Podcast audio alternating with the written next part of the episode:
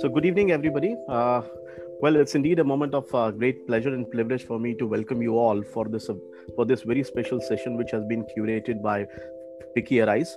It's a great uh, honor and privilege to have uh, Mr. Sandeep Dutt, uh, author of My Good School, with us. And to initiate the session, we have with us Mr. Shishir Jaipuria who is the uh, co-chairman of FICCI Arise, and I'll request him to deliver these welcome remarks. But just before I hand it over to him, just a couple of lines uh, about him. And though he doesn't need any introduction, but uh, I'll just read a few lines about him. Mr. Jaipuria is the chairman of uh, Seth Anandram Jaipuria Education Society that runs a large number of educational institutions in the space of uh, preschool, K 12, and higher education. He is also the chairman and managing director of uh, Ginni Filaments Limited, a leading producer of yarn, fabric, garment, and technical textiles. Mr. Jaipuria has been an active member of FICCI Executive Committee and a mentor to our initiatives in the space of education. As I mentioned, he is currently the co-chair of FICCI Arise. Over to you, sir. A very good evening to one and all. I welcome everybody at the FICCI Arise fireside chat on the book My Good School. We are delighted to have with us today Mr. Sandeep Dutt, the very author of this book, who would be sharing his rich experience and insights on the making of a good school. Sandeep is a school coach, runner, mountaineer, and school and social entrepreneur. His work for the International Award for Young People has been widely acknowledged all over the world. He is also the founder of the Learning Forward India. With over 30 years of experience, he has empowered thousands of teachers and touched the lives of a near million children. We also have with us today Mr. Dilip Shenoy, Secretary General FICCI. Before joining FICCI, Dilip served as Managing Director and CEO of the National Skill Development Corporation NSDC. Currently, he is on the board of governors of IILM New Delhi, a business school, as well as on the board of studies of All India Management Association. Besides serving as the Director General of ICC India and of the Indian Council of Arbitration, he advises startups, including organizations in the space of digital, education, skill development, and livelihood. Friends, Federation of Indian Chamber of Commerce and Industry has been very active for over a decade in the education space, namely higher education, vocational training, and school education, and is the first non governmental organization to suggest research based policy reforms to the government. Recognizing the significant role of the private unaided K 12 schools in shaping India's primary secondary education, FICCI Arise, which stands for the Alliance for Reimagining School Education, has been active for over four years. The primary focus of this alliance is policy advocacy, defining norms for standards and transparency, advocating 21st century readiness, and facilitating capacity building. Our motto at FICCI Arise is student first, and no child is left behind. One of our main objectives is to be a catalyst in the public private effort and to engage meaningfully with regulators and policymakers, both at the central and state government level. Our aim is to build a platform for bringing together stakeholders from across the country and strive for a collective action with the realm of school education. With the exponential growth in technology and the advent of the fourth industrial revolution, the future of work is rapidly changing. Educators will have to constantly engage in realigning the education system to meet the needs of the changing demands. The school management, along with the teachers, have to understand the purpose of education be passionate, as well as appreciate that each child has to be given personalized learning. Students have to experience the joy of learning and they should be encouraged for being lifelong learners and exposed to 21st century skills like creativity, critical thinking, problem solving, etc. It is imperative that the students are adept in interpersonal skills, namely leadership, social influence, emotional independence, as well as they are digitally literate.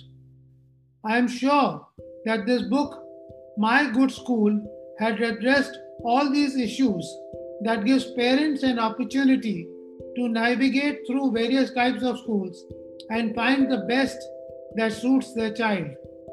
With this, I congratulate Mr. Sandeep Dutt on his great piece of work. I now request Dilip to share his valuable views and inputs and insights and have and carry the forward discussion. Thank you, Dilip. Over to you. Thank you, uh, Mr. Jaipuria, for uh, the welcome remarks and welcome uh, Sandeep Dutt uh, to this interaction on your book, The Good School. I Thank think you, uh, you know it's it's a very timely uh, book because we have the recently announced uh, national or new education policy of 2020, which looks at creating a totally different environment uh, for education uh, going forward. And at this point of time, uh, all of us in the country actually who are involved in this space are working at taking the policy into execution and having an execution uh, roadmap. I believe that uh, you know your book, uh, My book, Good School, and I think it is it is very aptly described as a book uh, for anyone and everyone associated with schools and schooling. Uh, you know, for parents, you actually have a whole section on how to select a school in in cities like Delhi, where uh, you know it's literally a lottery uh, system. It may not be applicable, but I'm sure in many parts of the country uh, this would be applicable. Um, been quite fascinated with uh, uh, much of what you have written. Uh, I've had the opportunity of actually reading the book before this conversation. Um, needless to say that you know your, your core thing is that buildings don't make institutions. it's more than that you know, I don't know, Mr. Jaipuri, if you had read the book, uh, you might have uh, uh, not taken to heart his particular comment that, you know, when people have money, they say we want to build a school and they end up building it. And then he actually talks in his book that, you know, that's not what a school is all about. And therefore, I'm going to go through a kind of a chat with him to say what uh, the school is all about. So, um, you know, the book, uh, as we will hear, uh, you know, and as uh, Mr. Jaipuria introduced him, a school coach, bookseller, runner, mountaineer, social entrepreneur, over 30 years of experience. I've had the good fortune of knowing him prior to FICCI also. And um, in fact, uh, even visiting home and having a good cup of tea uh, with him. Uh, so it's good to have you on this platform. And in the interest of time, I would quickly go into the um, uh, questions, but uh, before we go into the discussion, uh, Sandeep, if there's anything you would like to share before uh, the discussions, may I invite you for a brief uh, remarks, and then we'll jump into the Q and A session. Uh, thank you, Jaipuria sir. Thank you, Dilip. Thank you, everyone at FICCI. And what you actually talk about in FICCI Arise is perhaps what my good school is about and we talk of aligning and reimagining stakeholders, that's what makes a school. A school is nothing, it's just a relationship between stakeholders. And whole focus of the book and our writing is not on infra infra when I talk of bricks and models like Dilip categorically said, I'm not against that you shouldn't construct a school, but school has to have a heart and a soul. And that heart and soul only comes with the relationship of stakeholders. So, My Good School is basically a relationship with teachers at the epicenter and teachers building bonds with students, with parents, and the management. So, if we have stronger relationships, we'll have a better school. What is a school? School is a space where you move from your personal self to a social self. And who helps you transition? Your teachers. So it's as simple as that. If we can keep it as simple, we will be able to spread the joy of learning. And that's what my good school is about, Dilip.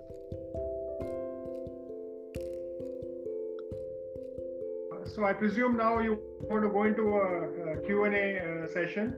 So taking off from where you left, you know, uh, and I was quite fascinated uh, by your teacher's story. You devote uh, a lot of, uh, you know, I think three sections in your book, and many different times of your book you talk about uh, teachers. And in one of your chapters, teachers travel with you all your life.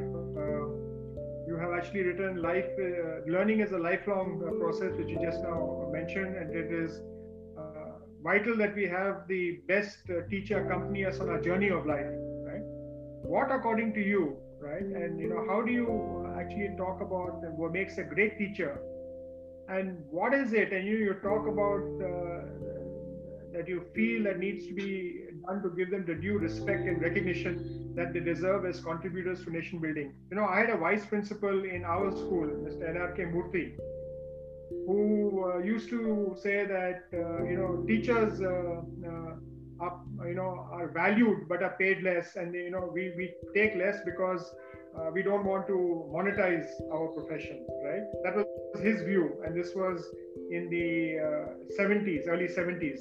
So, what uh, you know, what is it that you feel can be done to actually take this model that you built, let's say in, in Bali in Rajasthan, and you know universalize it? Yeah, it's very simple.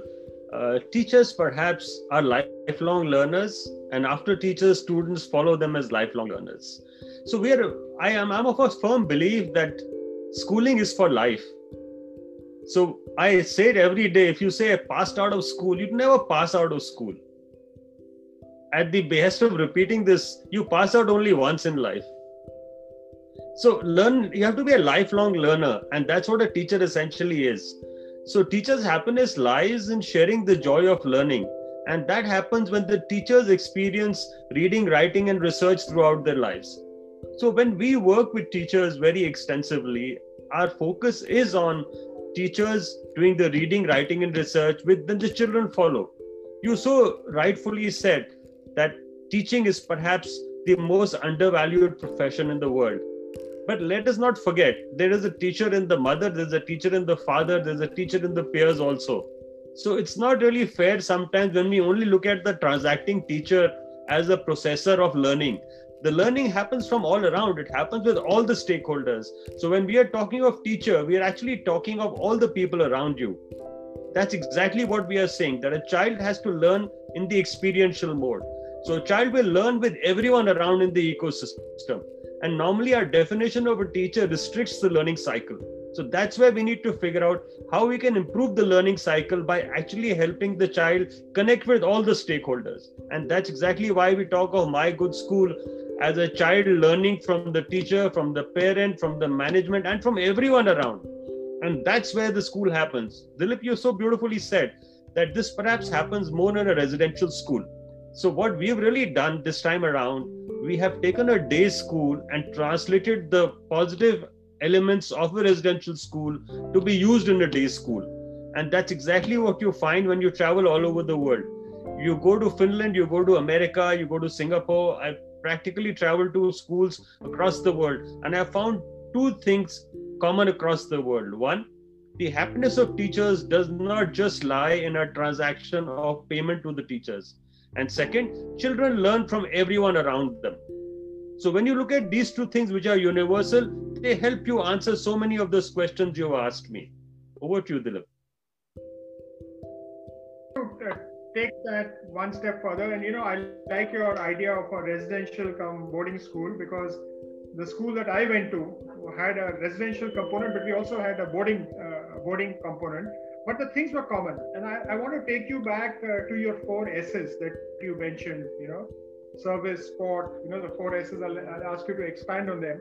But you know how do you actually believe that it's important? Uh, and how can we take that in areas uh, where uh, there is no infrastructure? You know uh, you know you, you talked about replicating this. Uh, For example, in NSDC, we had uh, Saumil uh, from Bangalore actually converting a small internal classroom into a, into a sporting uh, arena. So, how do you think that we should actually extend this concept of four S's uh, to the uh, to schools? And second, uh, related to your earlier question on teachers, sorry, I'm asking you to. You no, no actually you, you talk about the parents parents having a greater role also not only the teacher being the teacher for the, uh, the student so first if you can just say that what do parents need to do to facilitate the teacher at home and second come to the four s's uh, thank you dilip i'm glad you started talking about the four s's because if you look at this very simply I, I you know what happens sometimes in a jargonistic era of schools and pedagogy and all kinds of uh, things we read about, we forget the basics. Why does a child go to school? And what does the child do the first thing when the child goes to school? The first thing a child does, a child learns how to give. You move from your personal space to your social space. In your personal space, your parents and your small community gives you everything you want. But the first thing you learn when you go to school is you share your pencil, you share your rubber, you share your tiffin box, that's the first thing you learn. So, first thing, learning, giving is service. Then, when you grow up in school, you also get skills. You learn art, you, you need music, and that's the whole idea of picking up skills. Yes, the school also helps you become fit. You so rightfully mentioned that in a classroom, you can actually have skills. And last but the not, not the least, you also study. You know, referring to a very interesting thing when you mentioned about NSDC, what struck me the first sector skill council in the world nsdc should have made they should have made a teacher sector skill council we we you know we just got into making so many skill councils and using skilling as india's forte but we forgot that perhaps we need to look at the sector skill council for skilling which i'm glad to a large extent is today addressed in the new education policy because only when teachers skill improve things will happen now, regarding parents, you know, parents are your first teachers, parents are your last teachers. First, a child emulates a parent. You know, the other day, a parent asked me that a child is always on the mobile phone. I said, I'm not going to tell you to take the mobile phone away. I'm simply going to say is have patience first. Second, I'm going to recommend one very simple thing to you. Please look into the mirror and answer whom is the child emulating? So a child learns more through emulation than by design. And this emulation is the key for every parent to understand. So, you know, parents, today's children are lacking role models, today's youngsters are lacking mentors. So, if you look at the cycle of learning, it is hamstrung by teaching on one hand and mentorship on the other hand. If we can address these true at the personal level and the social level, we will be able to address the quality of schooling in a large way.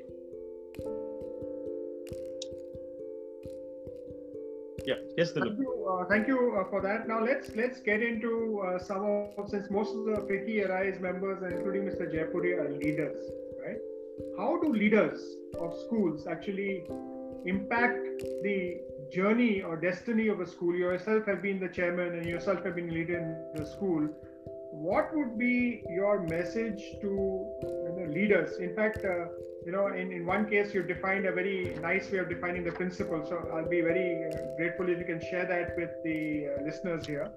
But what is it in terms of leadership that you would suggest that uh, people who have the money to build the building and employ the people actually turn out to be a good school?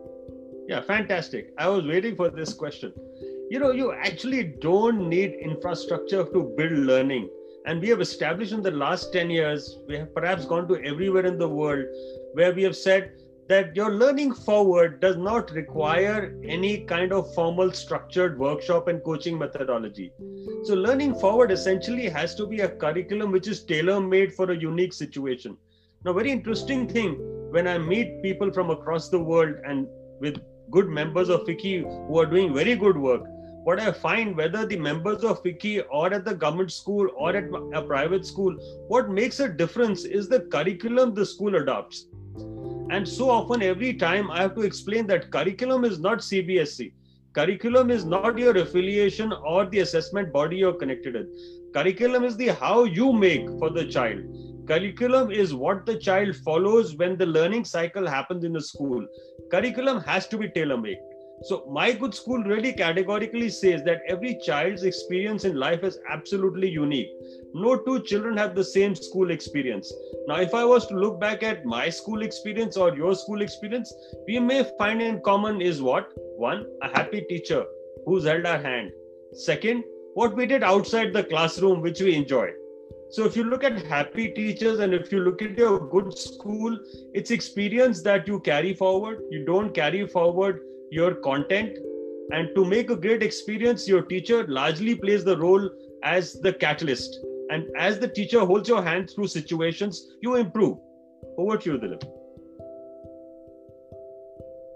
I want you to explain that a bit uh, more because in your book you very in one one place you very clearly put the different types of uh, you know uh, school certification boards and you know you distinguish between curriculum and board right and said what their offer and how a parent could use to use it as a guide to place the student. But now you introduce a new element about the curriculum right? So in in the in you know how do you suggest that schools and teachers and leaders of schools balance the need to complete let's say the course uh, between certain uh, between a certain time and to focus on curriculum uh, especially if it's a curtailed school time. So, how do you actually enable that to happen?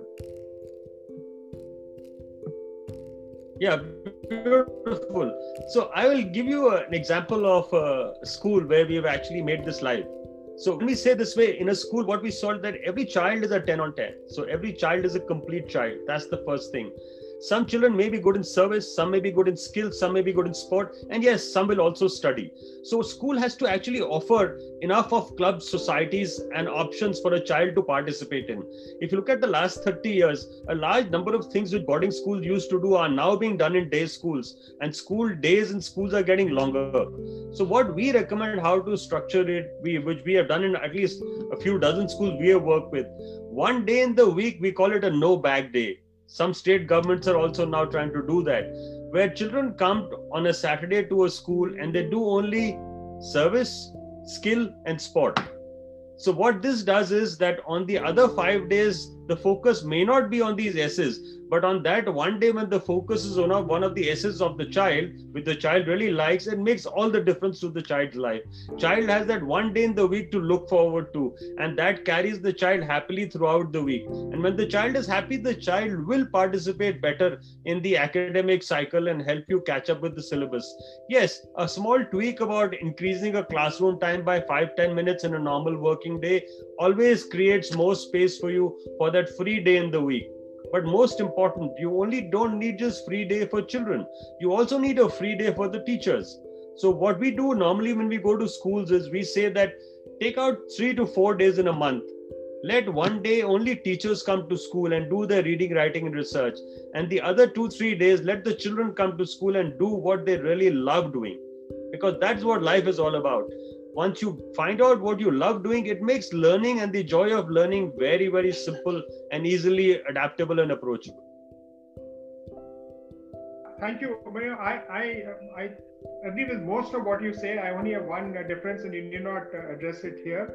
I believe that uh, I am a very strong believer that there should be compulsory sport every day because fitness actually comes out, uh, you know, from that every day. But I'm not going to get into that uh, discussion. That's not the idea uh, of, of, this.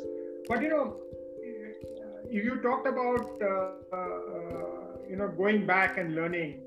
So you've, you've talked about Tagore's philosophy in education and the strong relationship it has with society, and just now you answered the service uh, kind of a question. Do you think in the complexities uh, of the world in which you live in, it becomes important uh, for you know learners. And i won't say uh, only school kids because you're defined learners and you and me and mr Jayapuri as well as everyone else in this thing are also learners currently.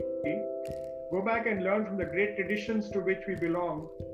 And uh, do you think that uh, this lockdown uh, has actually introduced an element uh, that uh, we can use a, hybrid model of learning and imbibe this policy of going back to learn yeah I, I respect what you're saying Uh, but before I go deeper into it, I still have part of my last question which I need to answer, where we refer to the principal as the chief learning leader. So, if you like, you have CFOs and CEOs. I think it's important for us to look at the principal as the chief learning leader.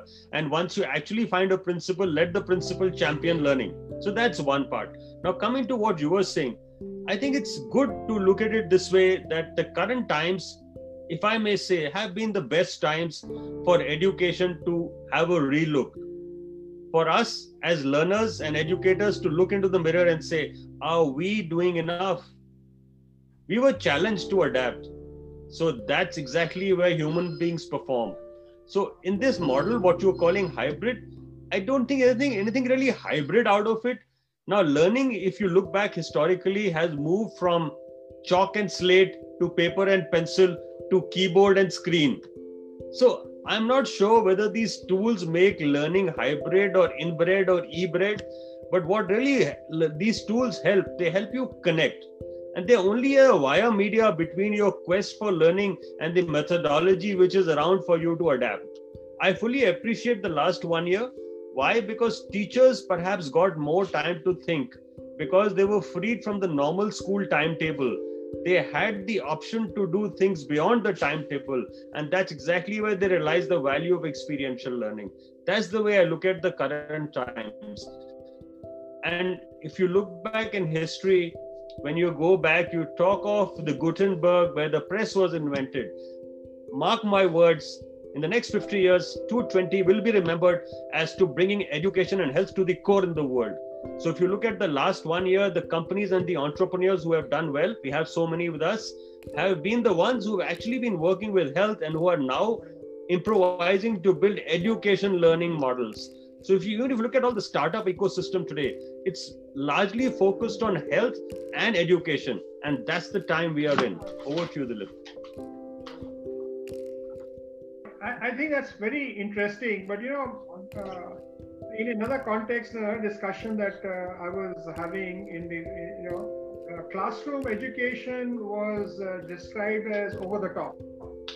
You know so uh, mostly you were addressing you know you were rushing to complete let's say the course because you define curriculum differently uh, the course and you you did not understand the different people. And in your book you talked about the teacher needing to understand the learning ability of different uh you know uh, people in their class and also talked about how to address some uh, other issues there but if it is if it is being said that over the top, don't you think that in this digital world where you are doing online classrooms, actually afford a learner and a parent to revisit the class. You see, earlier this was not possible. If you missed a class, you had to develop, you had to actually uh, use someone else's notes, right?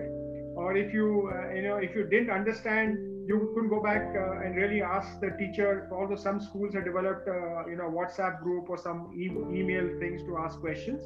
But don't you think that some of what uh, has actually happened in 220 as you you you uh, you have put this 2020 as is could be mainstreamed and really you know lead to advances in in, in the in the whole education system yeah uh, what you're saying is very right dilip and you know, I sometimes get carried away on saying that we have arrived. so that's that, that's not fair though. And for the sake of taking learning forward, I think there was no better time than this. And yes, I agree with you that a lot of best practices and a lot of tools which are now we are being forced to use will perhaps become part of our life. Screen and keyboard will be here with us for the next, I would safely say, 20 years yes, you will say that voice is coming in. I agree to an extent, but voice will still take longer time than we can think at this stage. And these tools will definitely help. I agree with you that we can actually recap a lesson on a podcast, we can recap a lesson on a video, we can actually use a lot of the education digital softwares today. I'm quite sure that as we go ahead in the next two, three years, and with the current uh, vision of a digital India, I think leaving the financial sector where we have focused in the last 20 years, the next 10 years, we will have to, by force, work in the education space.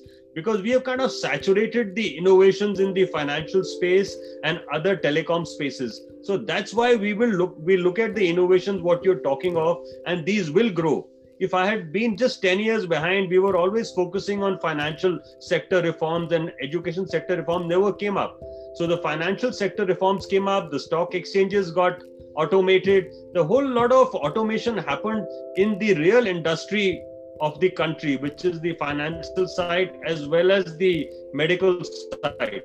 Education is just about catching up, and world over, education actually comes as a laggard.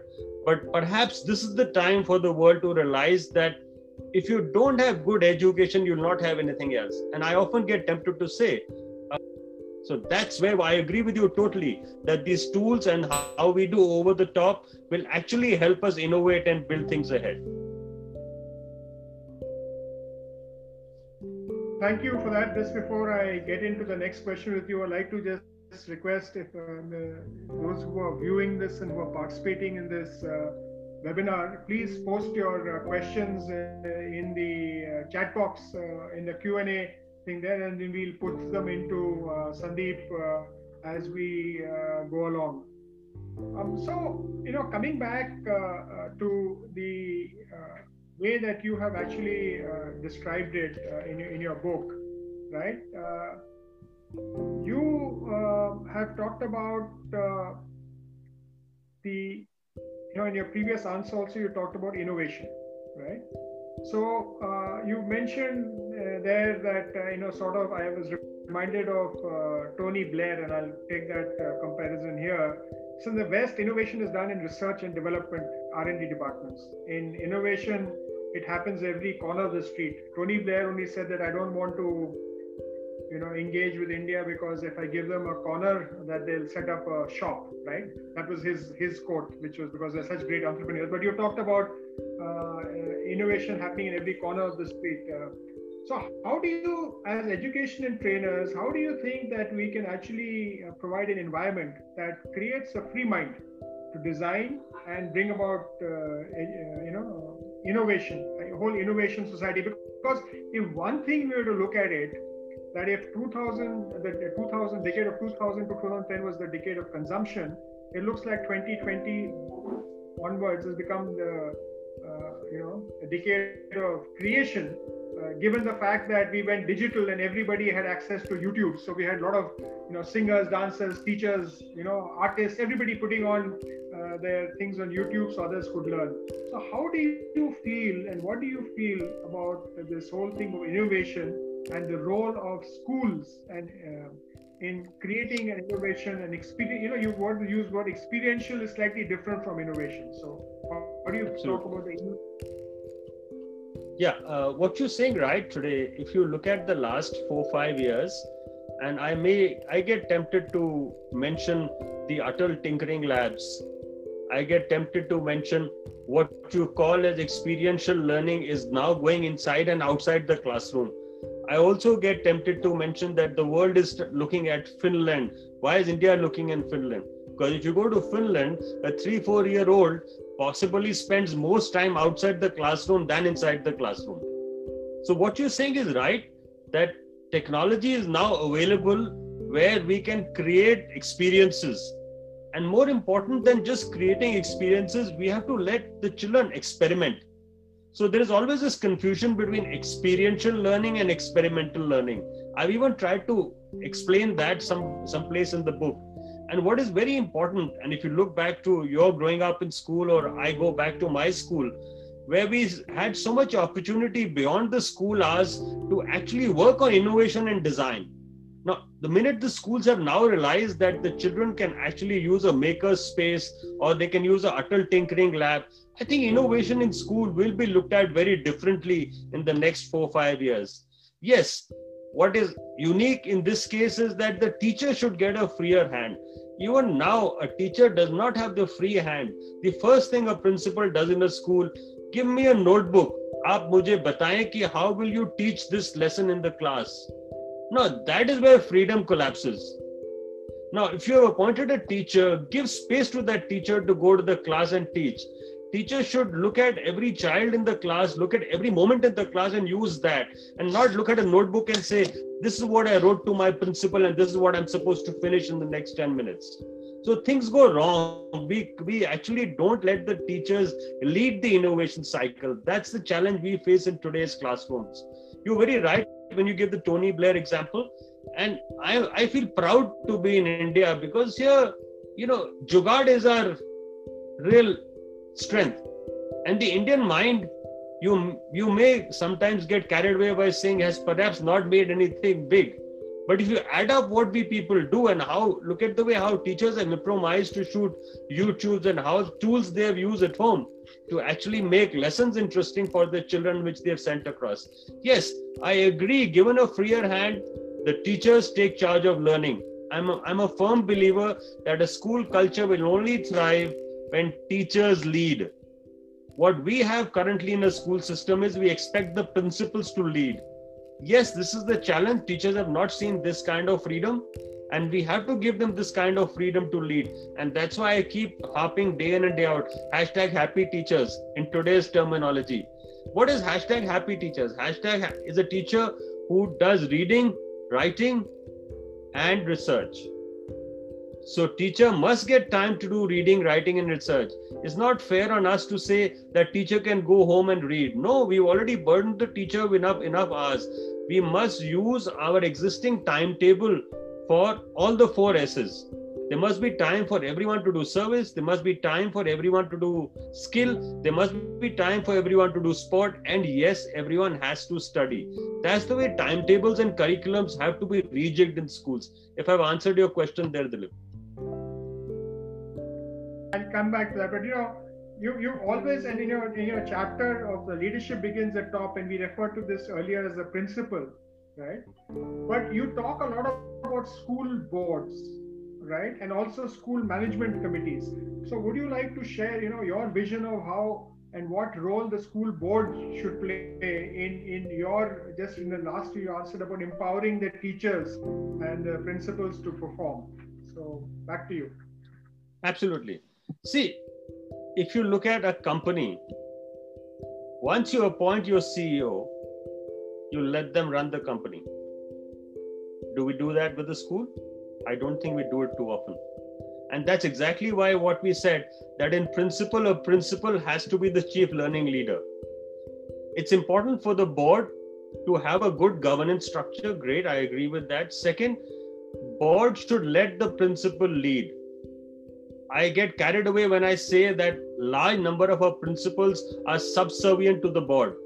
I agree that there has to be governance, but what is important, the principal has to be treated like a CEO of a company. Principal has, has to have rights, duties, and responsibilities. The governance has to be made. And I give you an example. I mean, if I may want to share that itself. When we look back the last 30 years, what Fab India, I'm part of the Fab India's trust. So what we did was we said, okay, we will appoint a principal, give the principal a five-year contract, and let the principal run the school. Our contract with the village school principal is 17 pages long. Everything is spelled out. And the principal knows what I have to do in the next five removed within a short span of time. And likewise, deliverables are specified. It takes a lot of hard work to re- reach that kind of understanding. So once that is done and the principal leads, then the principal connects with the teachers and the whole structure works in such a way that when teachers lead the school, the principal becomes their cheerleader. That's a very simple philosophy to do things right. And you have to let individuals lead. That's most important. And in schools, this is what is never done. We don't let people lead. If you look at the school management committee model, which has been as per the right to education, it only exists on paper. We just make the school management committee and file it to CBSE or, or the state selection board or the state education board. This is our management committee. But does the management committee have a say in actually running the school? Yes, there must be a trust as per the Indian system of not for profits. The trust should only be a custodian trust should only be an asset manager. If you have in your corporate sector, you have an asset management company. That's what the trust should be essentially. After that, learning should go itself on its own. And the more you let people lead, the more you let them actually connect with the children and stakeholders, the better it will be. And that's where the challenge lies. Uh, interesting question, and it actually dovetails with the question that I was uh, going to ask. But let me ask the question as it is coming from uh, one of the uh, participants. Uh, how can we inspire uh, within, course, the proven, within again, course, experienced teachers to think beyond results and become the evaluator, the role model who can change the learner's life? In other words, how do we balance scoring high and experiential learning? and you know in one of your chapters you've actually talked of the challenge of scoring. But i think if you can answer this question uh, and also refer to that it might be interesting. Yeah i would just say go play a football match with your class teacher. I have not seen too many schools where teachers actually play with the children. It's important for you to keep looking at this. The the boards today are simply for assessment and the numbers which the boards give are absolutely flawed. There is no best method in the world to give you a fair number to measure your learning ability. And I've got a whole chapter in the book on the assessments and how they are flawed. And I've tried to explain, given examples all over the world, that people who perhaps don't get the numbers are the better people. So, what we really want is that a teacher should understand or should, should be able to lead you, and you should be able to connect with the teacher in terms of trust in terms of love, in terms of simplicity. There are as many as 22 values which a teacher must experience. And those values are the ones which hold you in life. If you look at the system today, why the system is collapsing? Because the system has not created an element of trust. The system has not created an element of simplicity. The simpler, the system has not really built a value system. You look back 100 years, flashback 75 years. My father was in school and uh, he, he went to a government school. He was a great student and his learning was fantastic. Now in today's date i can't expect those schools to offer that kind of learning system. Yes things have changed. Education today is at a point 4.0 like some people say after the industrial revolution. It's important for us to understand that with time we must look at education as an enabler and not as a burden on the system currently most of us feel education is a necessity. We don't realize that the joy of learning is part of life. Every day you pick up the phone and you start browsing you are learning. So that shows how important learning has become to you today. And that's the important part of the whole learning cycle. Yes i keep talking about assessments and i keep talking about boards and i keep mentioning time and again that what we need to reinvent is three things. We need to reinvent governance, we need to reinvent training, and we need to reinvent learning. We need to define learning differently. Learning is not a measurement, learning is preparing you for life. And if you're prepared as a lifelong learner, that should be the outcome of the learning cycle in a school. Yeah, but you know, just to uh, dwell on that later, that will lead me into another question. But just to take that further, you know, if you look at how schools and educational institutions advertise themselves, right? they talk about X percentage, uh, you know, scoring above, let's say 95 or, you know, or toppers from uh, here, right? And everything is focused on the class 10 or class 12 marks that you've got, right? Similarly, a college would focus on the placement or, you know, or some schools actually even go to saying how many students of them have got into IIT and, you know, medicine or something you know although in your school you didn't you when you were a student you did not have the choice to take the subjects that were offered to you because which you wanted to take. That's what you say in the book because they weren't offered by your school. But how do you balance this whole thing about and even teach parents try to look at those schools where you know uh, people have scored higher percentage in let's say the cbse or the uh, you know the isc or whatever or you know thing it is. How do you balance this and how do you actually convey that uh, to people. Because very difficult as a parent or someone to say okay you know i'll send my child to a school is good but not necessarily you know getting high marks. I give you a very simple anecdote. You see the hoardings which are put up. The hoardings which will say that we had so many kids in iit and the schools which come up in ranking of the school rankings there's a disconnect. So if i was to look at a particular brand's highlighting of education in schools And if I was to look at the hoardings they put up, the schools who do well in the school ranking don't actually put up the hoardings with the numbers and the IIT graduate grads they got in or the marks they got. Those schools don't need to because that the quality of education is what matters and not the scores you get in your exam. This is a very interesting thing. I repeat, you look at the hoardings and look at the schools who put up the hoardings. On the other hand, go to the school performance indices which are brought out by various private and government agencies. You'll possibly find the schools higher on the index are not the ones who have put up hoardings. So if you look at the best performing Kendriya Vidyalay, they never put up a hoarding. You put, put up the best performing residential school, they never put up a hoarding. You put up the best global or international school, they don't need putting up a hoarding. They don't need want to. They, I mean, don't. They don't have to mention that ten kids got hundred percent. It's not relevant to them. So I'm answering a question in a different way by what is facts. Yes, I agree with you to a large extent. What needs to be corrected is the scoring methodology. That needs to be corrected. It's not important for us to correct anything else. The assessment methods seem to be corrected. And currently, if you look at the last one year, the biggest challenge online is facing is how do you assess? So I've heard umpteen number of examples in the last uh, three, four months that they're trying to do online teaching. Yes, parents are getting involved, but perhaps the definition of cheating has also changed in the last one year. So now we have to prepare for a new kind of paradigm. So the system and the process will always lag behind what happens on the ground.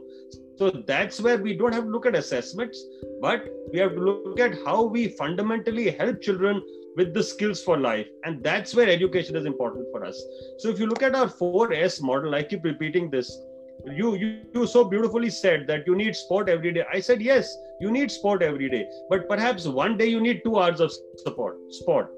So likewise you may have an art class in your timetable every day but one day you may have 2 hours of art. There has to be a day in the week where you can do what you want little more than what you can do in a normal school timetable. That's exactly what i'm referring to when I'm talking of doing service skill, sport, and study every day. And that's the curriculum. Now, when you look at that, your whole assessment has to be addressed in a similar manner. So, when we look at the My Good School methodology, we've actually been able to assess children in personal and social development. So, when we we went to a particular school where we changed the whole uh, you know award system we give an award for best in service best in skill best in sport best in study we also created an award for citizenship. We created so many awards for the personal attributes and the social attributes. Now, that's the way you can fundamentally change the assessment method- methodology. So, when the parents figure out that the children who are personal and social better developed, they will, over a period of time, appreciate that number game is not all. Yeah, I think uh, thank you for that uh, answer. And you know, just to supplement, I think you mentioned about online and the parents spending more time and new definition of cheating. I mean, okay, that's one end. But I believe that the parents, with, through online classes, have got more appreciative of the teachers in the school, and really seeing their challenge, what uh, what they're facing. So it's been a very interesting thing, and you know, maybe even when you go back to the physical world, we should compulsorily have online classes for a particular uh, period where the parents get involved. It might might change it. But there's a, another question from the um, uh, one of the participants is saying, very happy to hear your views, like all of us are, and your approach. And uh, every new approach faces uh, a lot of resistance from conventional society or a system. Did you go through such a phase, and how did you deal with such challenges? Yeah, I, I will. I will look at one particular example.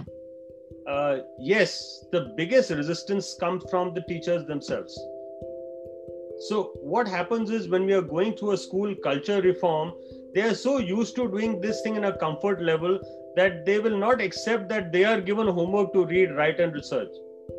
So, I agree what you are saying that you do find resistance, you do find challenges, but I simply say the only important thing for us is to have patience. So, teaching is nothing but patience, and you have to keep going. You have to keep going relentlessly if you look at your parents, how they got the good habits in you, or who are your better teachers, whom you emulate the most is your parents. So you have to keep going. And uh, similarly with the teachers, you have to win a teacher one by one in the school to change the way they mentor children. So I'm I'm looking at teachers as mentors. I'm not looking at them as content givers anymore. Teacher today as the content giver is not relevant. And what Dilip, we have all been talking about what has happened in the last one year. Last one year, what has it's smart teachers and not smart classes that change the game. So teachers who are agile, who are willing to adapt, who are willing to learn, who are willing to do some deep thinking and design, teachers who are willing to reinvent the way they work, teachers who are willing to change themselves according to the social and cultural environment. They are the ones who will be able to help reform themselves as well as the economy around them or the entire ecosystem around them. The challenge today is teachers are stuck in a time warp sometimes, I say that. And it takes a little while because they have, I, I may sound sympathetic to them, but actually I'm using empathy for them where I feel for them. I don't sympathize for them. And what teachers are stuck because teachers have not been given the wings to fly. And if we were to give the teachers the wings to fly, everything would be sorted out. Yes, the new education policy is timely. The only thing the policy will do, it emphasizes the role of a teacher as a change maker. And that's all the policy gives us. Please don't get carried away by saying that this policy will be a total panacea of all the ills. The policy will have its challenges, we all know that. But policy has done one major thing is that it has brought teacher to the epicenter so in your My Good School, your teacher must be the epicenter. Okay, so uh, you know there was a follow-up question which you can quickly answer. Then I'll, I'll go to another topic which I had in mind. It says the National Education Policy 2020, uh, you know, accords huge priority to achieving functional literacy and numeracy by all students by grade, grade three as one of its core principles. Where, according to you, does India stand on this critical aspect and what do you think needs to be done? Yeah that's a very good question. Now what i really really want to address and i want to harp here we are talking of literacy and learning numeracy at the children level but we don't have standards for teachers as yet. So if we have learning standards for teachers in place we will be at a better position. Yes we will manage the standards of numeracy and literacy but before that, there's something known as standards of professional learning. And when I study the systems the world over, when I go to Finland, when I go to US, when I go to Singapore, there are standards of learning laid down for teachers. I'll give you a classic example of a standard of learning. Teachers should be able to collaborate. Teachers should be able to work in pairs. Teachers should be able to generate hypothetical data from their work and their input teachers should use that data to design and redesigning the learning cycle. Now till we don't address this we will not be able to reach the numbers the new education policy is talking. Yes we will reach the numeracy numbers which you are saying. They definitely have a scientific background. But we need to address the standards of professional learning first. And if we're able to do that then i'm sure rest is going to be easy so, you know, in your book, you, you actually take two examples. You know, you take this example of the room to read and the own Fab India uh, policy of uh, Dear, drop everything and read. And, you know, Sumit, yeah. uh, who actually introduced the session, and the publications uh, team has launched in FICCI, Roj Ek Nahi Kahani, uh, you know, in, in terms of uh, reading. So I think that's important. But you also, in your book, talk about the art of writing in school, you know, and how you can actually enable that to happen so it'll be good if you can just quickly share what you had in mind there. Yeah, uh, I, you know, I simply say that you need the four C's. My four C's are very simple. You first connect, then you communicate, then you collaborate, and then you create. Sorry, that's exactly the whole cycle is. So CON is connect, COM is communicate, COL is collaborate, and CREAT is create. So if you look at this hypothesis of connect and create, whether you are creating a piece of art in forms of writing or drawing or learning, it's important that the art of writing should not only be looked as handwriting on pen and paper. Art of writing is power of expression, and art of writing could also lead to a paradigm shift if we are able to address it at the school level now, the challenge today is when we are encouraging people to copy and paste, we are not letting them use their mind to write and create. So, why do you find a book very interesting? Why does the book run a film reel inside you when you're reading a book? Because there has been a phenomenal thought in the art of writing. And that's precisely what we need to encourage teachers. It's very simple to do. What we really do and what Dear does or what Ravindra School does very simple. We tell the teachers that let's read the story together. And I like the vision around the story. When we create the discussion around the story, we tell 10 of what they have read. When they write, we publish that. Now, when you publish something, it's like acting as a cheerleader. They see it published, they feel happy. So teacher perhaps need as much appreciation as children do. And that's where art of writing, publishing today has become very easy. So if you look at blog posts, you look at podcasts, like Dilip so beautifully said, making of YouTube videos. So many teachers have become rock stars in the last six months by the videos they are making. I know teachers, they are talking in blogs. Someone mentioned to me, why don't we use radio as a means of communication and to build the art of learning? I said, radio is old hat. You have to use podcasts today because if you say radio it connects children with the old world. They don't want to see a radio. Now if you look at a podcast it's more contemporary. So art of writing does not necessarily mean physical writing with pen and paper. Art of writing when i say art of writing is the power of expression. And that needs to be strengthened. That is the crux of the entire learning cycle and then you know you you know you immediately uh, uh, you know you, you after that you talk about the annual day of the school and then you go to you know uh, schools must provide knowledge and not mere information.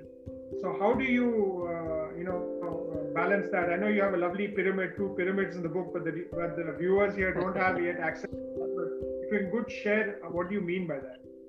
Yeah see what we say if you look at the school calendar currently it revolves around the annual day of a school. And in the book, very simple things are addressed. Why do you have an annual day in a school? Why do you have a school bell in a school? So, book sometimes I get carried to say is like Meri Kahani of a school. This is a school telling you my story.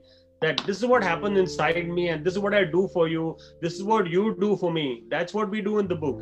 And Dilip, you beautifully said, how do we do that? Now, that's an important element out of it.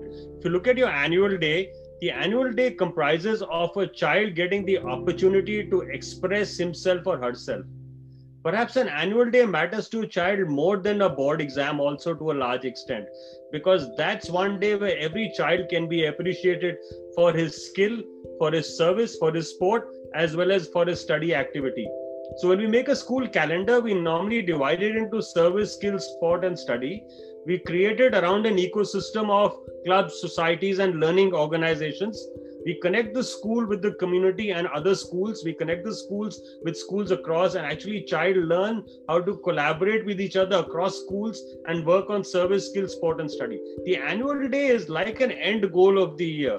Now, annual day is very important in the school because this is the only day when you actually get to appreciate your, your child beyond just marks so that's the beauty of an annual day where every child is appreciated. And when you appreciate every child, that's the joy of learning.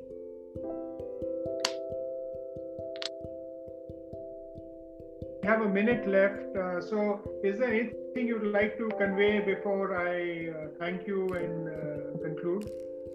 Which I have not asked yeah, you. An important message in the good school. no, no. The important message in the good school is very simple. Let teachers lead, let them be the change makers. Let them strengthen the relationship with stakeholders. That's the first message. Second, let children decide what they want to do and please empower them, enable them to do what they want. Times have changed. We are not in the last century where we had to teach our children and be their knowledge providers or information providers. Today a child already has the knowledge and information he has he or she has to apply it. Let them apply it. So important thing for us today is how do you define leadership? So at the school if you look at the entire book it focuses on leadership leadership and leadership and perhaps school is the last place you think of defining as a leadership. You will define leadership as the best performing industrialist in the world. You will find leadership as a prime minister of the country. But do you define leadership as the ability of your child to be the change maker? Do you define leadership as the teacher being the biggest influencer in the child's life? That's the definition of a leadership. When that happens, schools will change. So thank you, uh, uh, Sandeep, for that. Uh, you know those very fascinating answers to the questions that uh, were put by the audience and also uh, through this chat. But I, I, I, was particularly struck by two parts in your book. Uh, the first one was, you know, where you described what the Fab India school helped teachers and students do. And you said identify and build on their strengths, discover the leadership potential, become self-directed and collaborative learners, and becoming contributing members of their communities. You know, that's what you put in the middle of your book around page uh, 84. And when you conclude, you actually says the impact of a good school, right? And which you paraphrased in your last answer, but I just wanted to, uh, because these are really the concluding words in your book. Empower students by creating an environment for their personal and social development, encourages students to become involved in activities beyond just study, and this helps develop confidence, knowledge, and networks. And then finally, experiential learning is a critical factor in the students progressing successfully through adolescence, but you not actually somewhere else in the book you talk about lifelong learning and career. So uh, thank you very much uh, for joining us this uh, afternoon and uh, sharing us with your vision of uh, my good school. And you rightly, aptly described it as um, you know as a, kind of a book which addresses uh, every aspect of a school where you know um, people who have invested in education like uh, mr Jaipuria was sharing with us that he's really invested uh, you know i think the first thing you talked of 1935 uh, is it? I, I didn't 1945 uh, 1945 right? So uh, that's even before i was born and before many of us were born. But with such uh, people there uh, with experience there i'm sure they all enjoyed uh, your uh, your this conversation. Uh, thank you for uh, you know devoting a lifetime to this space and continuing to work in this area Uh, i do hope uh, that uh, you will as you said that you will take this and work with others Dilip, can can i have a small question with sandeep i just want to take two minutes Sure. Sandeep, I was very much fascinated by the talk. I wanted to understand because you've been comparing school in terms of organization to a company's organization, wherein the principal has to be given the freedom and the flexibility to run the school. Now, my question is that in a corporate, we talk about four mantras for a corporate to become from good to great. And I define these four things, mantras, is one is the data points that we have to have because the, the data is the new oil. Similarly, in school structure, all the data have to be collected, gathered, refined, and then useful information has to be gathered. Second is to manage the ecosystem because you're dealing with parents, with the teachers, with the society at large, with the government regulators, and then they have to be aligned with your vision of running the school. And the third is the agility with which we have to move forward. And that we have seen in the corona times how the teaching has changed and how the teachers are adapted to the new philosophy. And the fourth is the design thinking. Now, these being the four areas where there has to be a mindset change to convert a good organization to a great organization. Or what is your mantra for a good school to become a great school?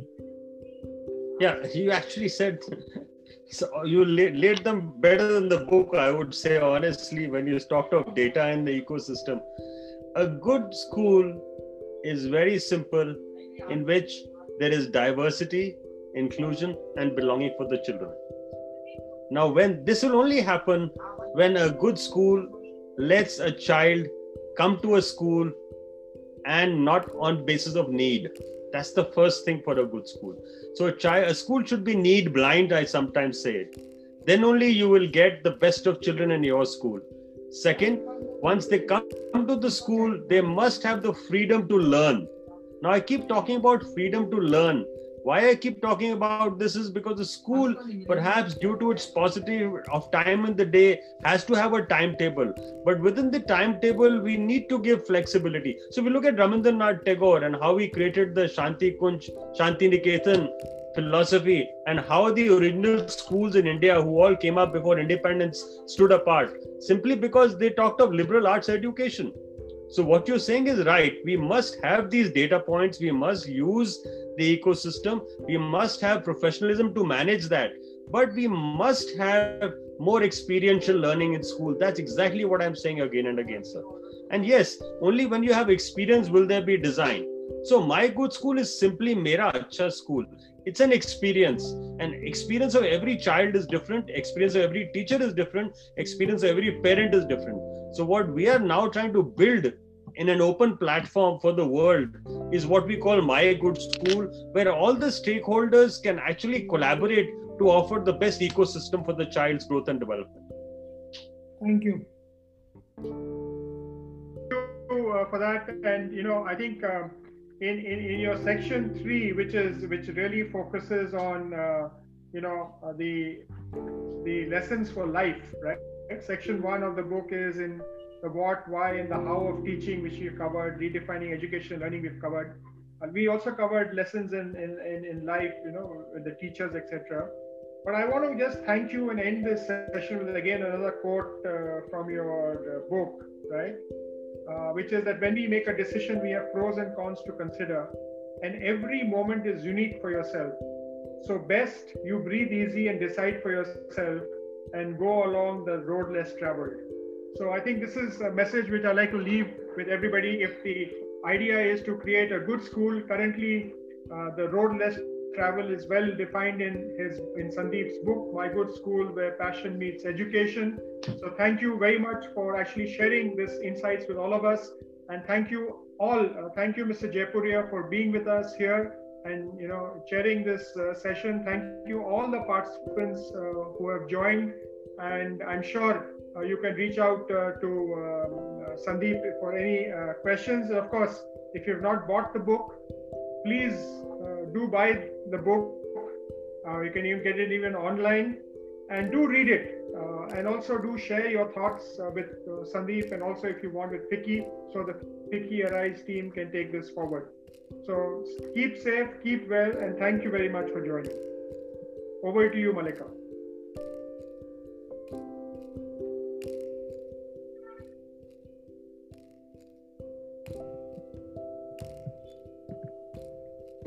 So